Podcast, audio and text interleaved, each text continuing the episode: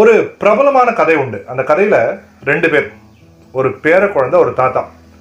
அந்த பேர குழந்தை அந்த தாத்தா கிட்ட போய் தாத்தா நீங்கள் ரெண்டு வகையான மிருகங்கள் நம்ம உள்ளத்தில் இருக்குன்னு சொல்வீங்களே அதை சொல்லுங்களேன்.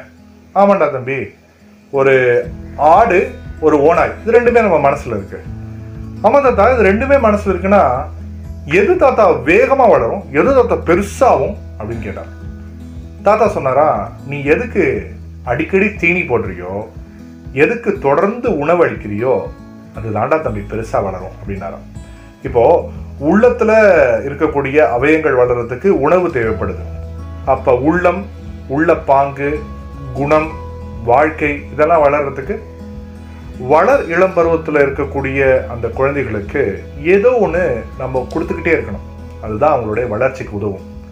என்ன மாதிரி தீனி நம்ம கொடுக்க போகிறோம் சேர்ந்து யோசிப்போம் இது நீ நான் கல்வி. அரவிந்த் பாரதி இணைந்திருக்கிறேன்.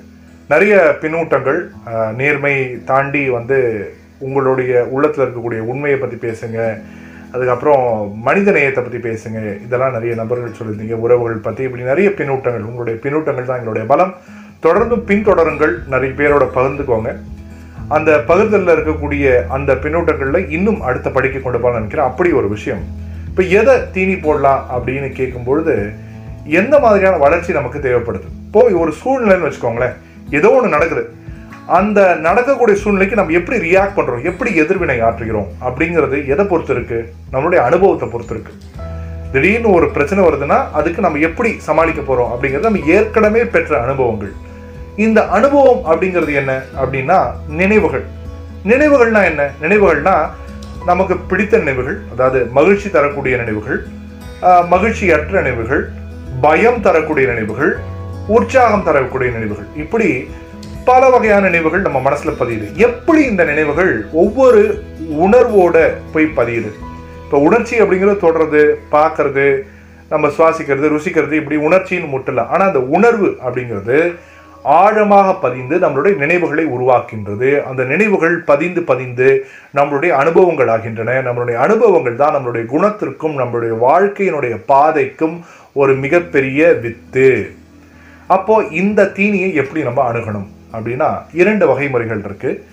நம்ம ஒன்று ரொம்ப பழக்கப்பட்ட விஷயம். இந்த குழந்தைகளுக்கு வந்து பைபிள் ஸ்டடீஸ் பண்ணுறதோ இல்லை குரான் சொல்லிக் கொடுக்குறதோ இல்லை வந்து கந்தசஷ்டி கவசம் சொல்லி கொடுக்குறதோ மாதிரி இது வந்து பெக் மெத்தட் ரெக்கார்டிங் அப்படின்னு சொல்கிறது ஆப்படிக்கிற மாதிரி அடிக்கணும் அதாவது பசுமரத்து ஆணி போல் அப்படின்னு சொல்லி கொடுக்குறாங்க இல்லையா?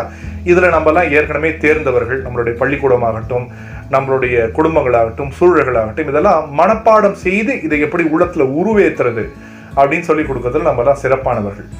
ஆனால் இன்னொன்று இருக்குது நம்ம தெரியாமலே செய்யக்கூடிய ஒரு விஷயம். அது தொடர்ந்து எல்லாருமே பண்ணிக்கிட்டு தான் இருக்கும். அது பேர் இணைப்பு முறை பதிவு லிங்க் மெத்தட் ரெக்கார்டிங் ரொம்ப எளிமையாக சொல்ல நினைக்கிறேன். லிங்க் மெத்தட் ரெக்கார்டிங்னா குழந்தைங்களுக்கு நினைவாற்றலுக்காக சொல்லிக் கொடுப்பாங்க. ஆனால் நான் இது அனுபவத்துக்காக சொல்ல நினைக்கிறேன்.